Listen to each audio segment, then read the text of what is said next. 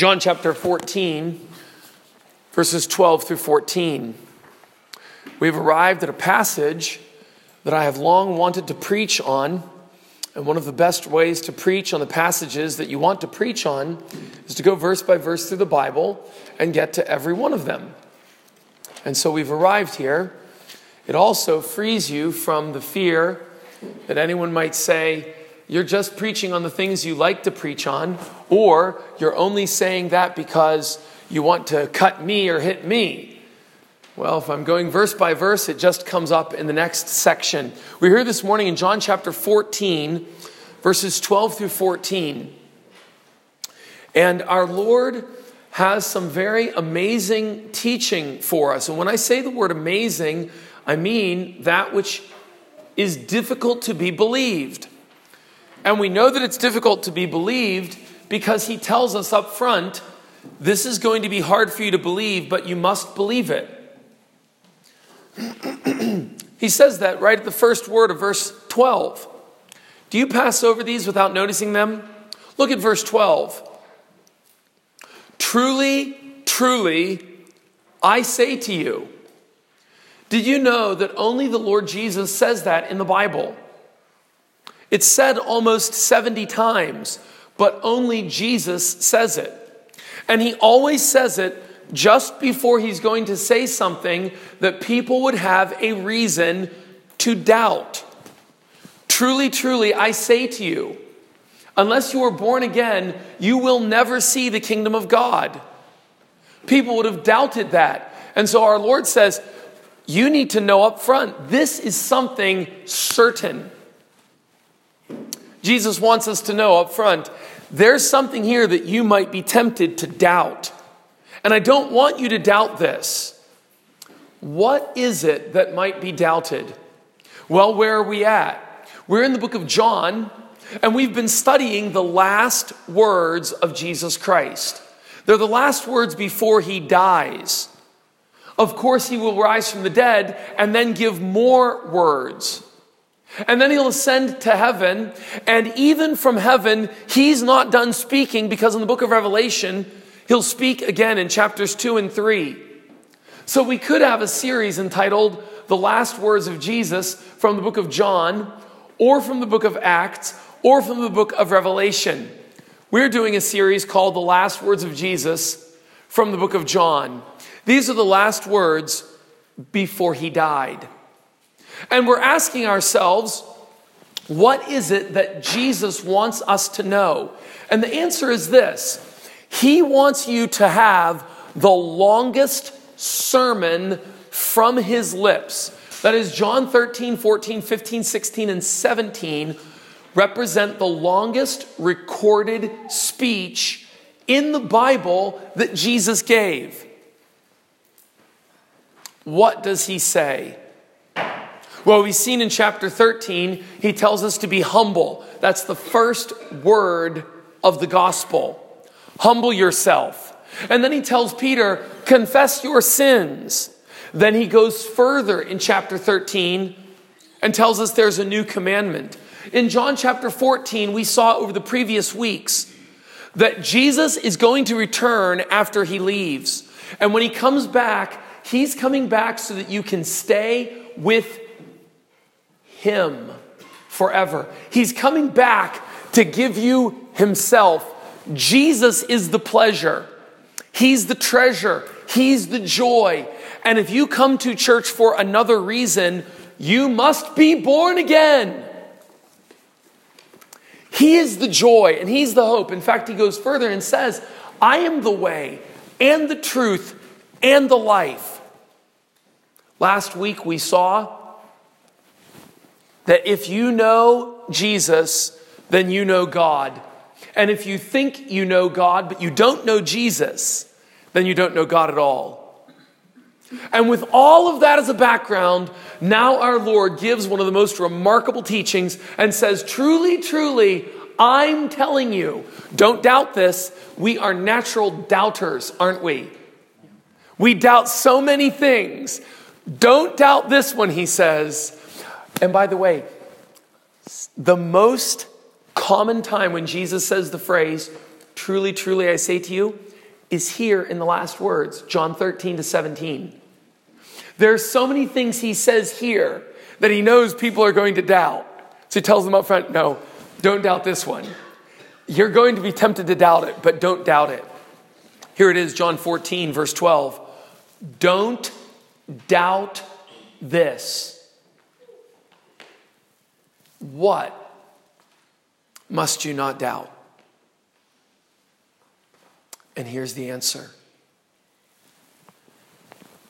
Jesus has planned that his people, his sheep, sinners like you, weak women, don't be angry, that's what Peter says in 1 Peter 3:7. Foolish and backward men, don't be angry, that's what Paul says in Titus 1:15. Men and women like you and me will do greater works than Jesus.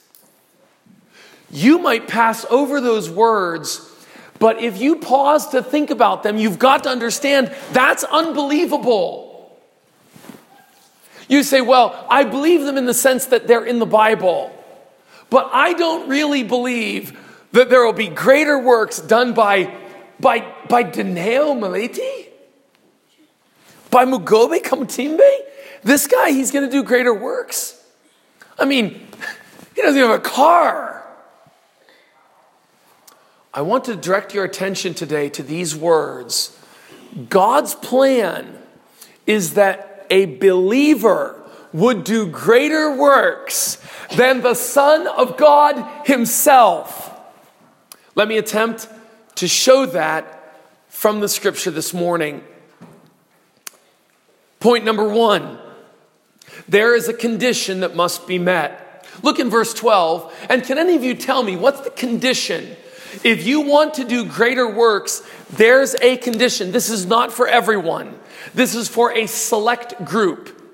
This is not for all the men. This is for the special forces. This is for the Marines. This is for the Rangers.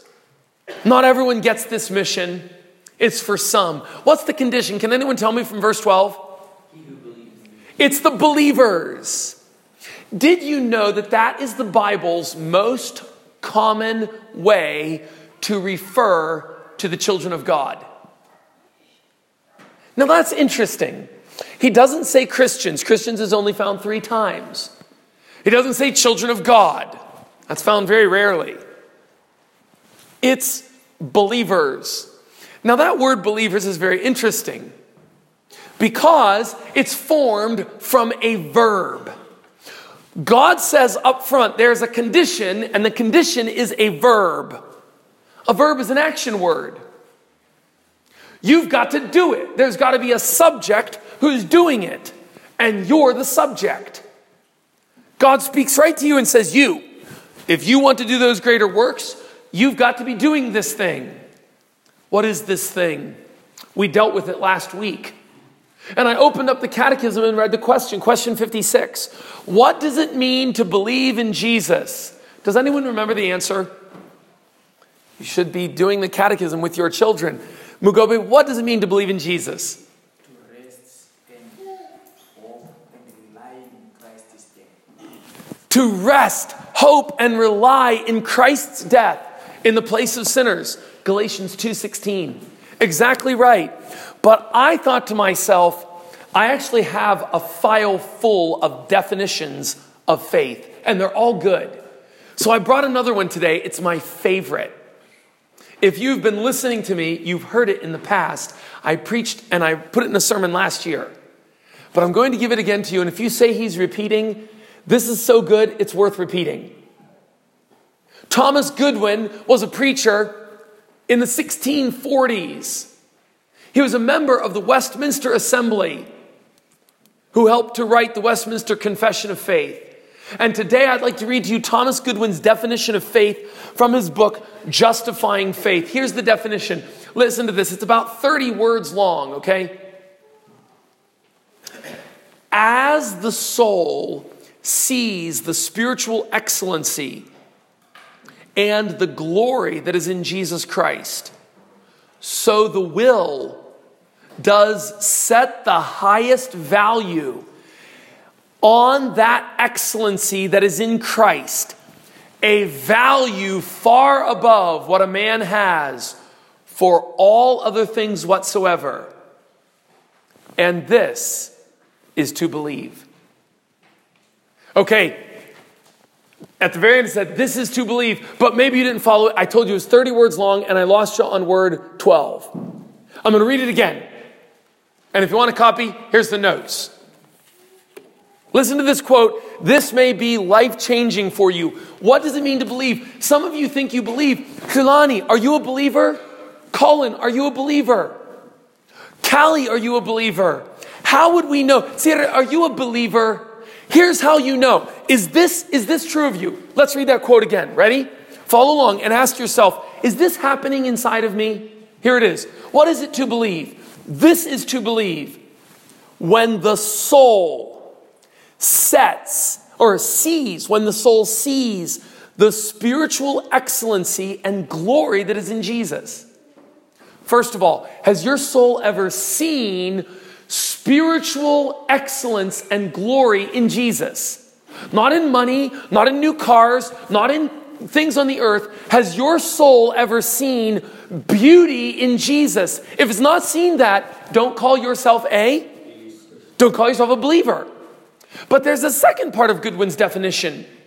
He says, the will, so your soul is seeing the beauty of Jesus. And then further, your will, the choosing part of you, the part that says, yes, I will, no, I won't, that part of you.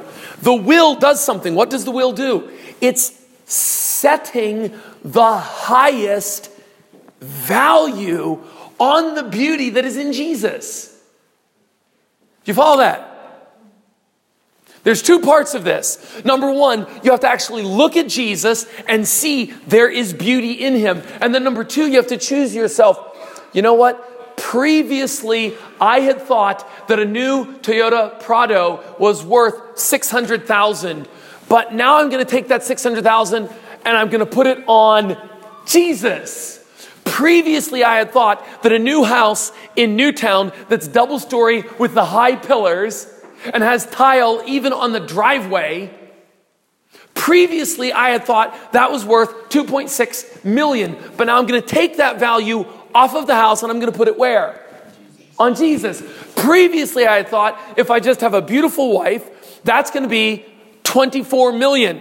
I'm going to take that and put it on Jesus. Previously, I'd said if I get to eat meat every day. Previously, I'd said if everyone respects me. Previously, I'd said if I drive this car or have this house, if I have this thing, that's valuable. I'm going to change with my will, the choosing part of man. I'm going to change and say, no, take the value off of there and put the value where? Goodwin says, that's what it means to believe. Look and choose. Have you ever done that? Because that's the condition. No one's doing greater works who has not first seen what? Not just seen Jesus, seen something about Jesus. Seen what? Seen the beauty. Because you have to see Jesus and then say, he is glorious. He is beautiful. And then number two, the choosing part of your mind, of your body, of your heart. What does that choosing part, the will, what does it do? It sets value on the beauty of Jesus more than the value of anything else in the world. I ask you, have you ever believed in that way? Our town is full of people who say, oh, I prayed, Jesus, please save me. Please help me. I'm in such a hard place. Can't you help me and save me? And I receive you and I claim you. Amen. Our town is full of people who've done that. But I want to know if they've gone further and seen the beauty of the Son of God. That's what needs to happen. And then go past seeing the beauty, but setting value and glory on that beauty. Satan lived in heaven and perceived the beauty of the Son of God, but he set value on his own beauty. He was not a believer and was cast out of heaven. You will follow that evil demon if you have not seen the beauty and set value on that beauty. That's the condition. No one will do these works who has not seen the beauty and glory of Christ. I challenged a Church of Christ preacher, an honest man, a hardworking man, a friend, a good family man, a man who knew his Bible. Church of Christ is a denomination that teaches if you want to go to heaven, you must do three things. You must repent of your sin, believe in Jesus, and you must be baptized. They do not say baptism comes after salvation. They say that baptism saves. When I preach sola fide, faith alone, they deny that. I'm not making this up. He actually told me, we do not believe in sola fide. Now, I already knew that because I knew the Church of Christ, but I had it straight from his mouth. We don't believe in faith alone. We believe in faith and baptism. And he and I were friends and we spoke. He came to my house several times. I went to his house. And I asked this man, an honest and a good man, where in the book of John is there baptism? And he said, that is a very good point, because I don't believe baptism is in the book of John. Not even in John 3:5, you must be born of water and the Spirit. He correctly saw that that water is a picture of the Holy Spirit from Ezekiel chapter 36. So if baptism is not mentioned in the book of John, but John is written to tell us how to be Christians, then what's left? Here's why I'm telling you this story. That man said to me, that's a very good point. I'm going to have to go look into it. And did you know that John the Apostle wrote how many books? The Gospel of John, 1 John, 2 John, 3 John, and Revelation. In not one of those books does John speak about baptism or the Lord's table. Not one. John never speaks about communion, the Lord's table. He never speaks about baptism. But he clearly teaches how to go to heaven. Because it comes back to my first point, which is what? Believing. There's a condition if you would see greater works. You must believe. And there's a reason given for these greater works. Look in verse 12. What is the reason given in verse 12 that believers will do these great works? What's the reason? When you read it the first time, you thought, that's not a reason. But it is a reason. For two reasons, it's a reason. Because what is Jesus going to do? I'm leaving you. You're going to do greater works because I'm leaving. How is that a reason? Two ways. This is the second point in the message if you're taking notes. What's the reason we're going to do these greater works? Well, there's two answers to that question. Jesus is leaving us. How does Jesus leaving me make me do great works? Colin, don't you think you would be a stronger Christian if Jesus were living with you and walking with you? If Jesus was living in your house with you, don't you feel I would be such a strong Christian if he was with me right now? He says no. He says, you're going to do the greater works if I leave. Two reasons why. Number one, John 16, verse 7, the same night, about 1 hour later, Jesus says, If I don't leave you, the Comforter, the Holy Spirit, will not come. God has so arranged it that he cannot and will not send the Holy Spirit until the Son leaves. That's John 16, verse 7. Just after that, Jesus says, "It is better for you that I leave you so that the Holy Spirit comes." Not only you cannot have the Holy Spirit unless I leave, but secondly, if I leave, it's going to be better because the Holy Spirit is better. When I asked you right now, would you like to have Jesus living with you? We all say yes. Do you value the Holy Spirit? Brothers and sisters, the Holy Spirit is such a gift that he alone is superior, better than Jesus' physical presence. What would we give? We just sang song number 42. How tedious and tasteless the hours when Jesus no longer I see. Sweet prospects, sweet birds, sweet flowers, they've all lost their pleasure to me. What would you give to have Jesus with you? Answer, it would be better for you to have the Holy Spirit with you. And he is with believers. How is it that believers can do these great works? Because when Jesus leaves, he sends his Spirit. I wonder if we have valued enough the Holy Spirit. Years ago, when I was evangelizing in Bungani, a man said, "Does your church believe in the Holy Spirit?"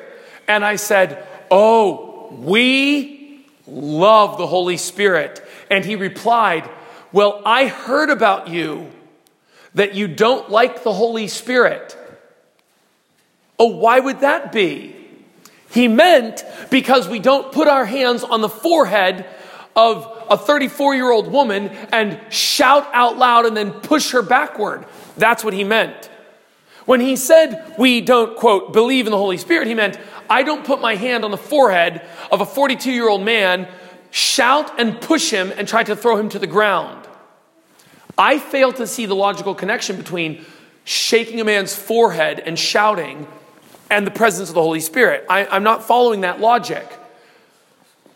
We love the Holy Spirit and we recognize without the Holy Spirit, we will not do the greater works and we need him. And I ask all of you, stay with us today. As soon as we're done at 10 o'clock in 35 minutes, we're going to walk right over there and we will pray for the power of the Holy Spirit. Amen. And we're going to do it again on Thursday night for an hour. We'll start at 6:30 and we are going to pray for the Holy Spirit. And I'm going to go further and tell you, ask for the Holy Spirit every day this week. Because in Luke, Jesus tells us when he gives the parable of the man who knocks on the door and tries to open. And the man says, I'm asleep. And he knocks.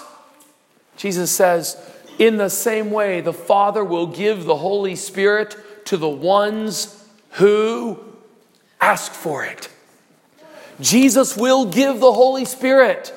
And we're going to go ask because we believe in the Holy Spirit. We depend on the Holy Spirit. We are in desperate need. We cannot do these greater works unless he will come. Second reason, I told you there was two reasons within the reason Jesus is leaving. The second reason is this: Christ's ministry of intercession takes place after he is returned to the Father. Did you follow that? Okay, you didn't catch that. Follow this.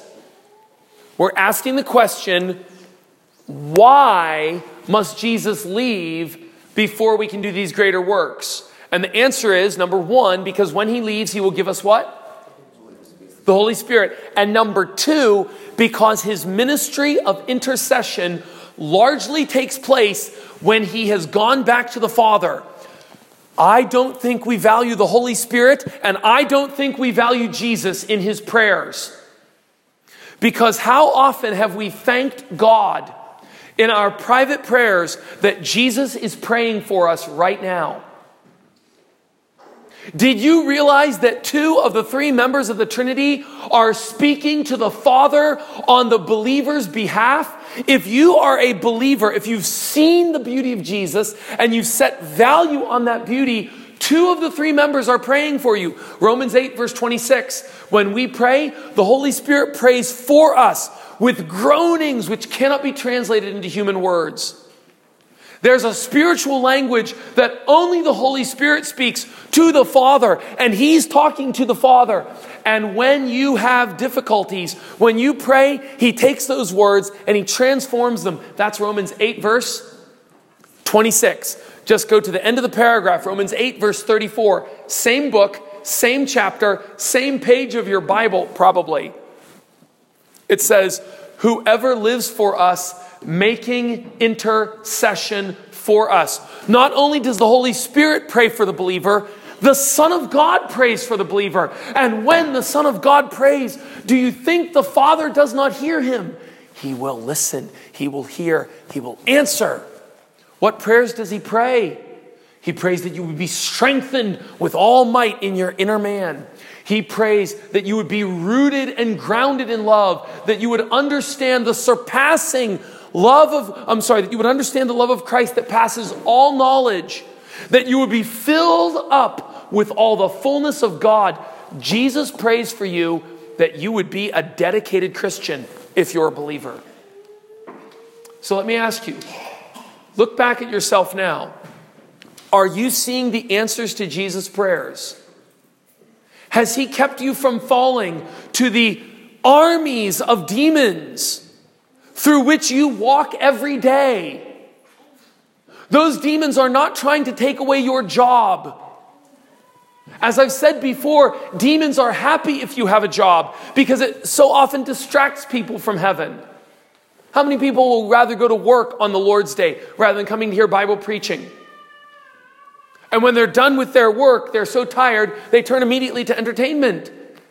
You had to walk through demons this week who pulled you and grabbed at you to try to get you into the world, to love the world and the things that are in the world.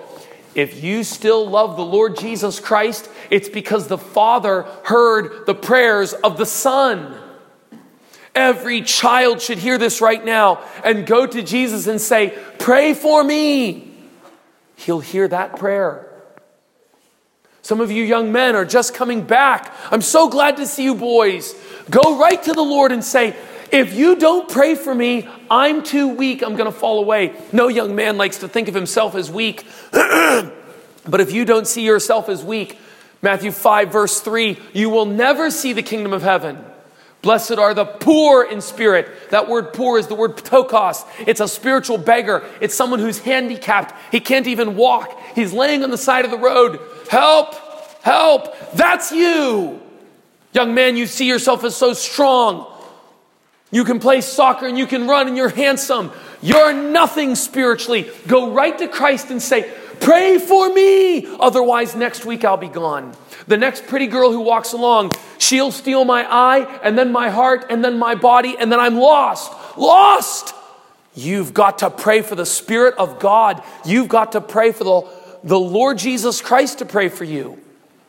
His work of intercession is vital. It's essential to these greater works.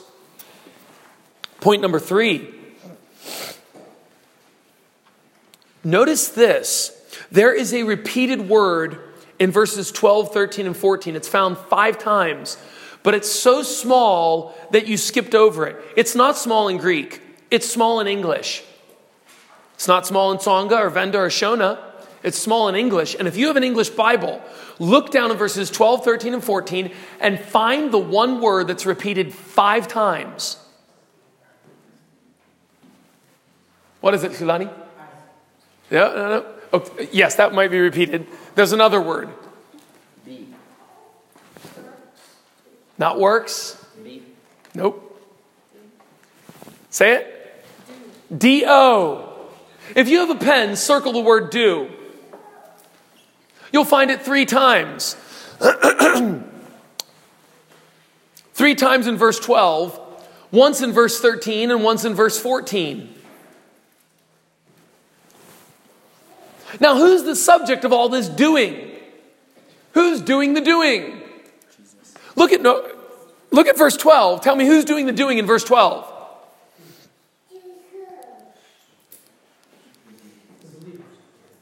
Well, the first do is Jesus. The second do is who? It's the believer. The third do is who?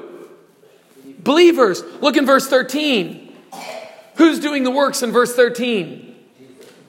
Who's doing the works in verse 14? Did you follow that clearly? The word do is found how many times? Answer back. Everyone answer back. Wake up, answer back. How many times is the word do found? 5 times. In the first word, the first occurrence in verse 13, who's doing the action in verse 13? Jesus. Then the very next word do is the believer. The next do in verse 13 is the? Then in verse 13, who's doing it? Jesus. In verse 14, who's doing it? Jesus. Now, why is this important? Notice this, that it's Christ, the believer, Christ. Each time, it's these wonderful works. I want to teach you another theological term. I'm not trying to confuse anyone when I've used some theological terms the last few weeks, but some of you are very interested and want to learn these, and these theological terms are there to help you learn. So let me give you a theological word. Ready? Synergism. Synergism. Here's how you spell it. S-Y-N. S-Y-N-E-R-G-I-S-M.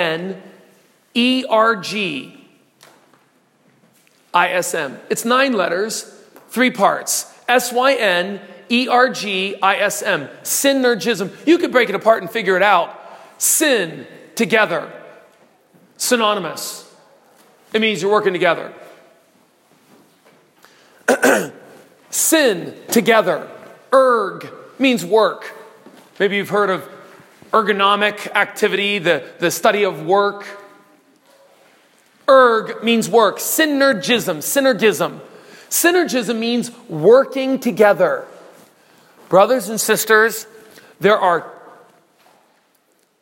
some things in the Bible that are acts of synergism, where God and man work together. And there are some things in the Bible that are, listen to this, here's another word, monergism. Same word, but change the first 3 letters, S-Y-N to M-O-N. Monergism. Does anyone know what mono means? Monopoly? One. Monergism is one person working. Synergism is we work together. Monergism is what? How many people are doing the work? One. Synergism, we're all working together. There are some things in the Bible that are what? Monergism. God does it by himself. He doesn't ask your advice. He doesn't need your help. Can anyone think of an example in the Bible of something that is monergistic? God made the world. He didn't ask for your help. He didn't need any advice.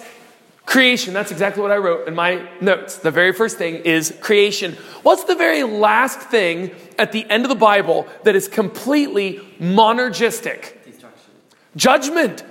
God's not going to ask for anyone's help. He doesn't need any advice. He's going to monergistically judge the world. First page of the Bible, last page of the Bible. He does it completely by himself. There are other things that God does by himself without any input from man.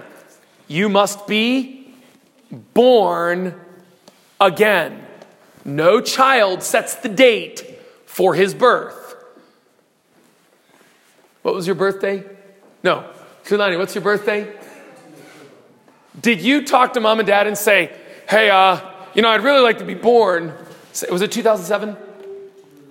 2006. Did you say, mom, I think back in 2004, did you talk to mom and say, I think 2006 would be a good time. I'd like to be born, say October 2006.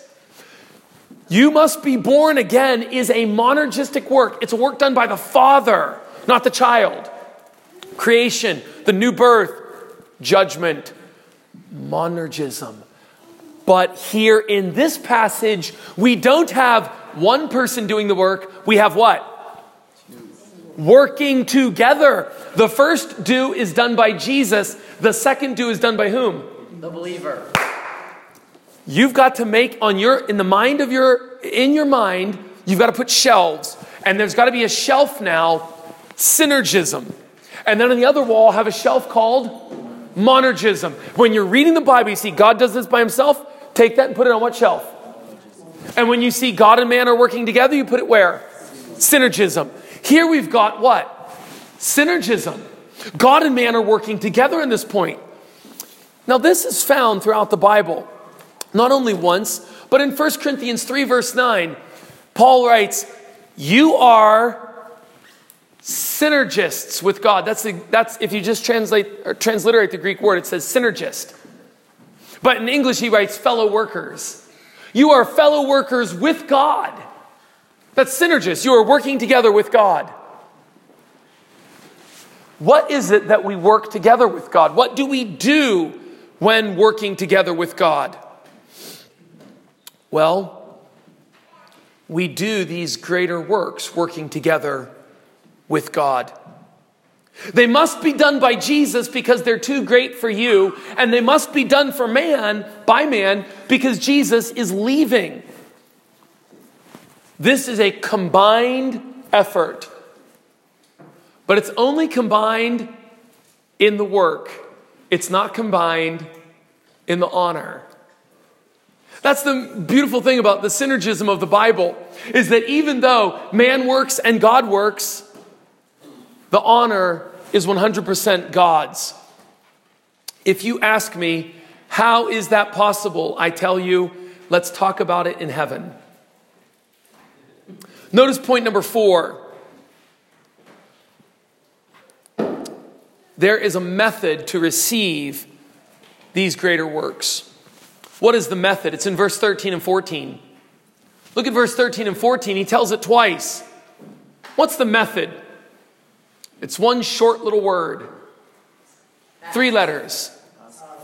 Ask. How many times do you see the word ask?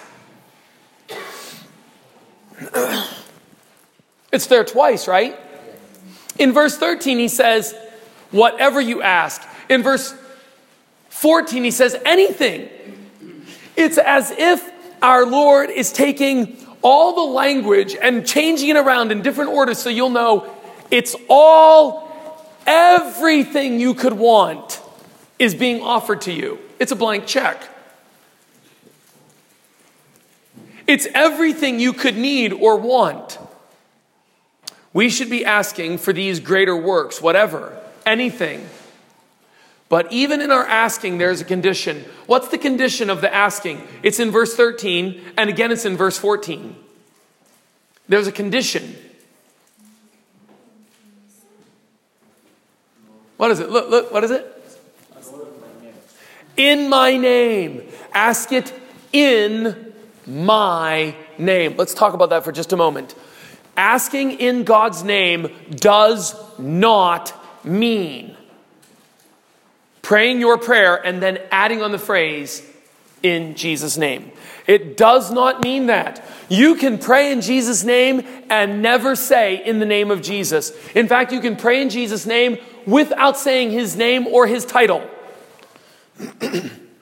Praying in Jesus' name means what it would mean for me when I'm trying now to renew my visas. And I go to one office and they tell me, no, you can't be here. You've got to go down there to that office. And I say, oh, he sent me to you. And then they take my paper.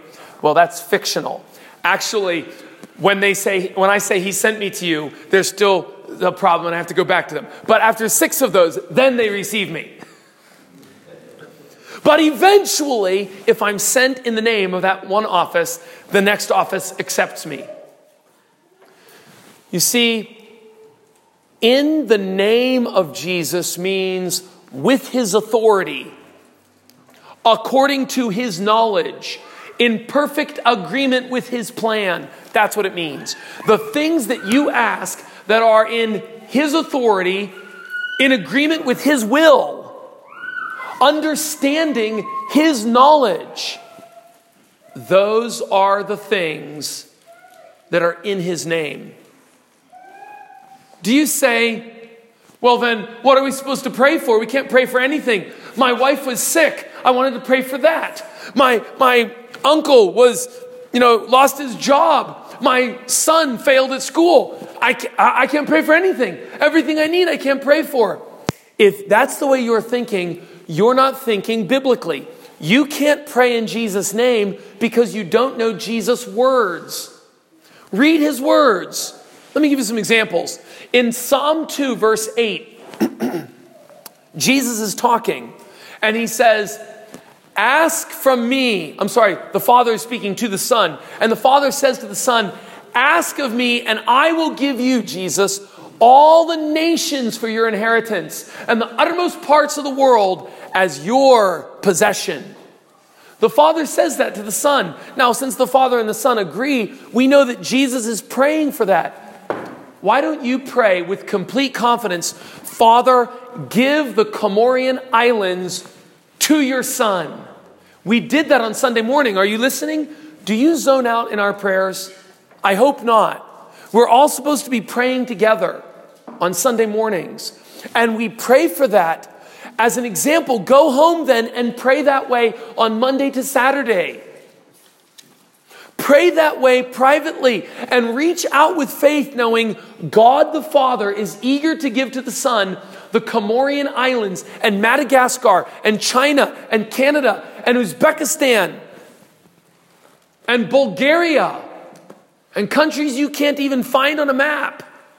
He is eager to do all of those things if we will ask. That's just one. Let me give some more. It is in his will that believers would persevere to the end. John 17, verses 11 and 12. It is God's will that all his people would persevere to the end. So go and pray for that with faith. Psalm 110, verse 3. It is God's will that his people would be, quote, free will offerings. God's people are so commonly half-hearted and half-committed. Maybe I'll join the church. I'll come Sunday morning. I'm not sure about Sunday night. Well, tithing's a lot, but I'll give $100 every now and then. Well, you know, come to the prayer meeting. I'll read with my kids at night. I'm so tired.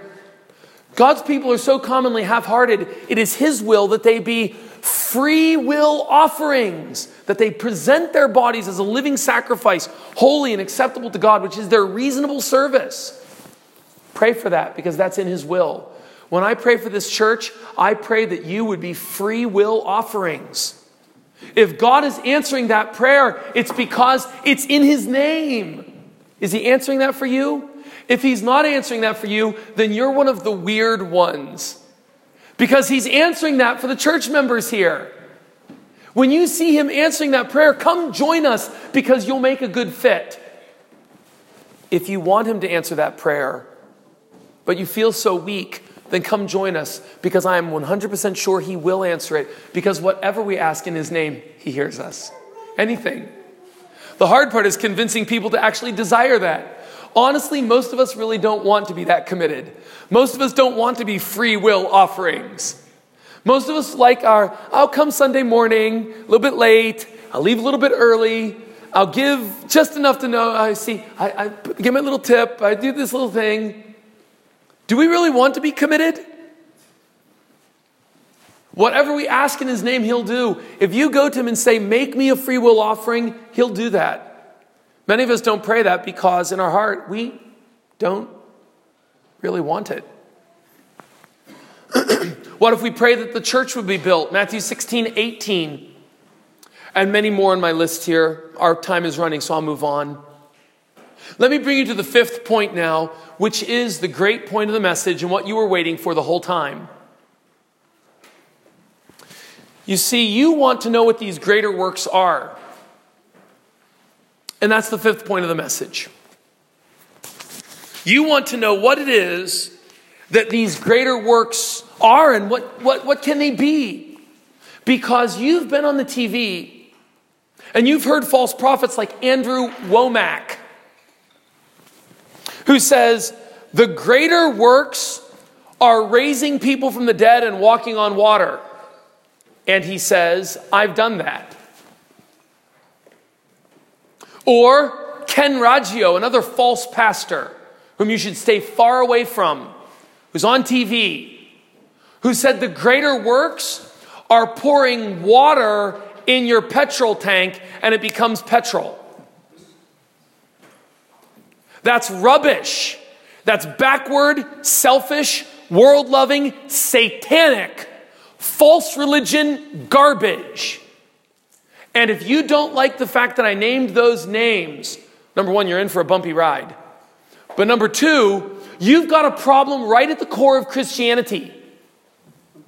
Because if you don't mind at all that wolves are coming into your house, biting your children as they scream and pulling them out to kill them, what's your problem? Not mine.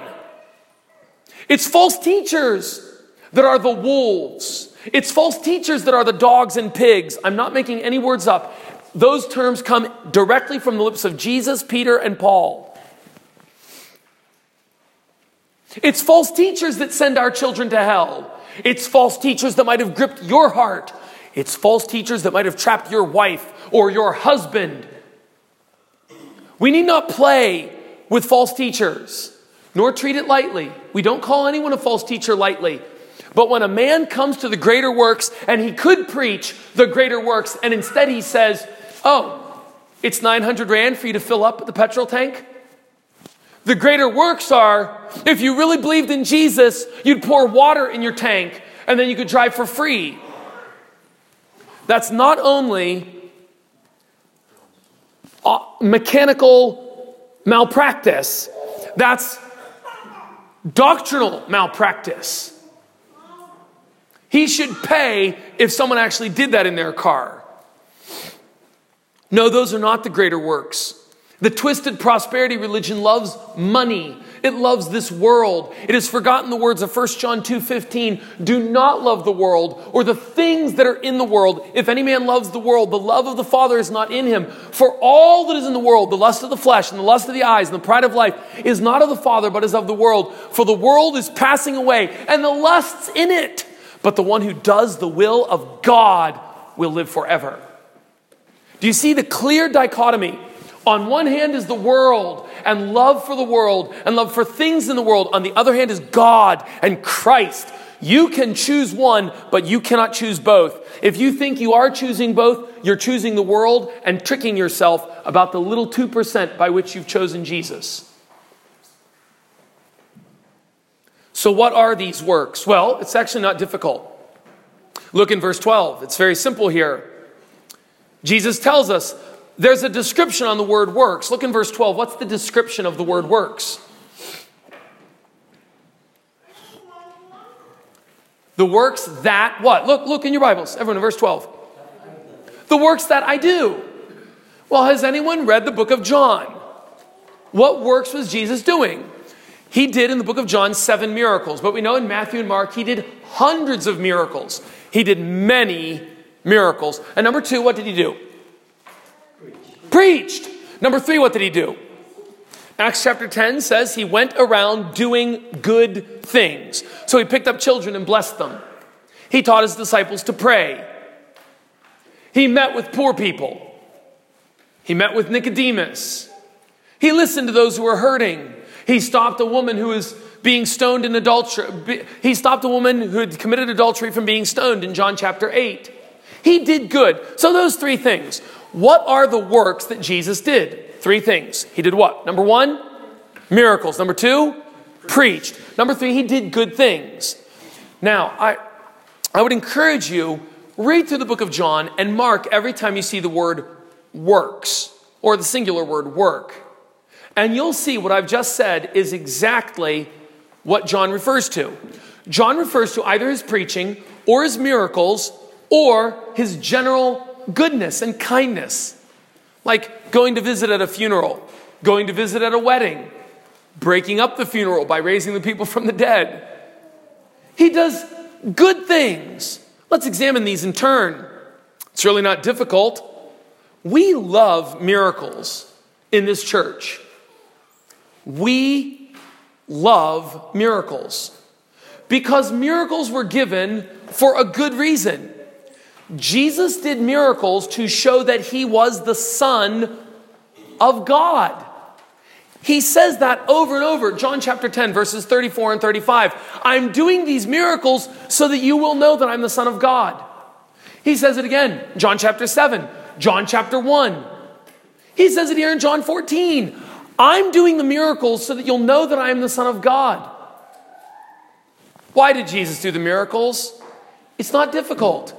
So that we would know he is the Son of God. Jesus did so many miracles, he practically banished sickness from the land of Israel. An entire country. He's banning sickness. Can you imagine that? Today we have prosperity preachers who profess that they can do the greater works. And they say they can heal people. Then what's COVID doing here? If you can heal people, send COVID away. You can't. Jesus did, though. He cleared out sickness from a whole country. And he promised in Matthew chapter 8, when I come back, it's not just this country, it's the whole world. So he did it. What was he doing that for? So that you and I would have no doubt he is God's Son. Compare him, as some of the people did, Matthew chapter 16. They compared Jesus with who? Elijah and Jeremiah. Some people said, we hear your preaching and it sounds like Jeremiah because it's always negative. He said, no, I'm not Jeremiah. Someone else said, we see your miracles and we think you're Elijah because Elijah did so many miracles in the Old Testament. And he says, yeah, but look at the works. He even told when John the Baptist in Matthew chapter 12, when John the Baptist comes to Jesus and says, when he sends his followers to Jesus and John the Baptist is in prison and they say, did John the Baptist get it wrong? Are you really the Son of God? He says, just look at the miracles I'm doing. Did Elijah ever do things like this? Look what I do. I walk on water. I take bread, I break it in half, and I keep doing that until thousands of people are fed. These people who can supposedly do miracles. This is Pastor Chris Oyuki Loki. I'd like to see him take a loaf of bread and just feed everyone at the church. Take some noodles, start breaking the noodles and give everyone pasta. He can't do that. Jesus did that. Elijah didn't do that. Jesus did. Elijah didn't walk on water. Elijah said, okay, we'll have an axe head float. Jesus said, axe head float. I make me float. Elijah calls the rain. Jesus stops the rain. Elijah did many miracles. Jesus did greater and better and far beyond. Jesus controlled life and death and not only raised more people from the dead than Elijah or Elisha did. Jesus even said, not only do I raise people from the dead, but I am the resurrection. And at the last day, John chapter 5, I will raise everyone. Elijah, by the power of God, did one or two. I'm going to raise every person who's ever lived.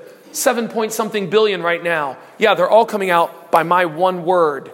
Why did Jesus do miracles? It's really very simple. So that we would know he is the Son of God. He didn't give miracles as a test run for you. He didn't give miracles to say, see, the power of God works. Now it's your chance to go do them. He did miracles so that we would not have any doubt that this man who's got skin a little darker than mine, who's got 2 eyes and 2 ears, who's got dark hair, who's about my height or your height, who has to sleep at night and wake up in the morning, and when you look at him, you say, he's just a man, and he says, no, I'm the Son of God. He did those miracles so that you would not have a reason to doubt. The greater works are the preaching. I'm sorry, the works that he did is the preaching.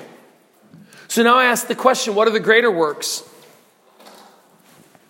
What are the greater works? Well, it happens to be that we have a record of these greater works. Mr. Masangani, where is the record of the greater works that Jesus promised? Mr. Mashele? Where's the record of the greater works? Where's the record of the greater works? It's in the book of Acts. Because about 53 days after Jesus spoke these words, about 53 days, not even 2 months, he's going to die. 3 days later, he comes back from the dead. 40 days later, he goes. 10 days after that, the Holy Spirit comes in the book of Acts, Acts chapter 2. What are the greater works? Read the book of Acts like I did and take a green pen and put a square around every time you see great works. Let me give you some of them. Acts chapter 2, verse 41. 3,000 people saved. There was 120 believers at that time. 3,000 people were saved. 120 times 25 makes 3,000. Your church grew 25 times in one sermon. Can you imagine that? That creates a lot of cell groups, right? One sermon, 25 times growth. Is that not greater works? Jesus lived for 3 years and preached and did not start one church. When he went back to heaven, he told the people who were terrified in Acts chapter 1, he said, you just go back to Jerusalem and wait. You wait for power. They didn't have power. They were afraid. They're hiding in the upper room out of fear. They're not evangelizing. They're not preaching. They're terrified. They thought, well, what's going to happen? We don't know. They even asked him in Acts chapter 1, just as he's about ready to go up to heaven, they even say, is it time now that you're going to rule the whole earth? And Jesus says, no, you don't need to know what time I'll rule the whole earth. You just go wait. We've been waiting. What do we do? Quiet. Sit and wait. You'll get power in time. And sure enough, 10 days, a week and a half after he says you'll get power, power comes. The Son of God, who could walk on water and stop the storms, never planted a church. But these weak men and women, they planted a church. And it grew 25 times in a day. The next chapter, 2 chapters later, chapter 4, verse 4, maybe a week or 10 days later, the church grows by 5,000 in one day again. That's the day the pastor's arrested. I would gladly be arrested if our church grew 25 times in a day. Chapter 4, verse 4. 5,000 people converted. Can you imagine that? 3,000 people converted with one of Peter's sermons. 5,000 people converted with another of Peter's sermons. I mentioned Peter's sermons, but in Acts chapter 2, verse 47, it says, the disciples were evangelizing. That's you. You. The disciples were evangelizing, and they were seeing people converted every day. Every single day. These are the greater works. They're recorded right there. And then when the disciples are arrested, the disciples do not pray to be released. They pray for boldness. Did you hear that? They're put in prison, and the whole church gathers to have a prayer meeting that the pastors will be let out of prison. No, they don't. The church prays, help us to be bold like those guys. So they'll put us all in prison. How can they put 5,000 people in prison? When Peter and John get out of prison in Acts chapter 4, in verse 28, they go back and meet with the church. They don't even go home. They go straight to the church. Imagine that. You go through something so hard. The police arrest you. You get out and you say, oh, I'll go home just now. Let me first go to the church for a prayer meeting. Not sermons. A prayer meeting. At the prayer meeting, the Bible says the place where they had gathered was shaken. The whole building shakes as they pray. And what do they pray for? They pray this. We pray that with all boldness, we may make known the name of Jesus Christ. And the next verse says, the Holy Spirit came on them. Do you think we might see greater works if we prayed, God, make us bold. Make me go preach in the streets. I would love to hear Isaac's preaching in the streets. Chris, who's this? There's a vendor guy standing on the corner preaching. Who is this? I would love to hear, oh, so-and-so, they're busy on Tuesday night. They can't come to the theology class. Why not? They have 9 people at their home doing a Bible study. They're leading people to Jesus. This was the average church member. And it goes on the whole way through the book of Acts. I listed about 20 different passages that I boxed in the green ink where these are the greater works. They're planting churches sometimes in a week. In Thessalonica, they planted one of the best churches in the whole Bible in a month. Those are the greater works. I've been here at this church how long? 4 years? They planted a church in a month. Brothers and sisters, we need to see the greater works. I invite you on the authority of this passage. Meet with us for prayer. If you have to go, we understand. But if your heart longs to see the greater works, then let's use the tool. We were told, go pray. Pray for anything. We're going to pray for greater works. We're going to pray for people to be converted like the book of Acts. We're going to pray that we would become free will offerings. We're going to pray that we would be known as the church that loves God and man. This is a revival sermon. It's a revival passage. And my time is well gone, but I have example after example from church history where God heard the prayers of his people and answered.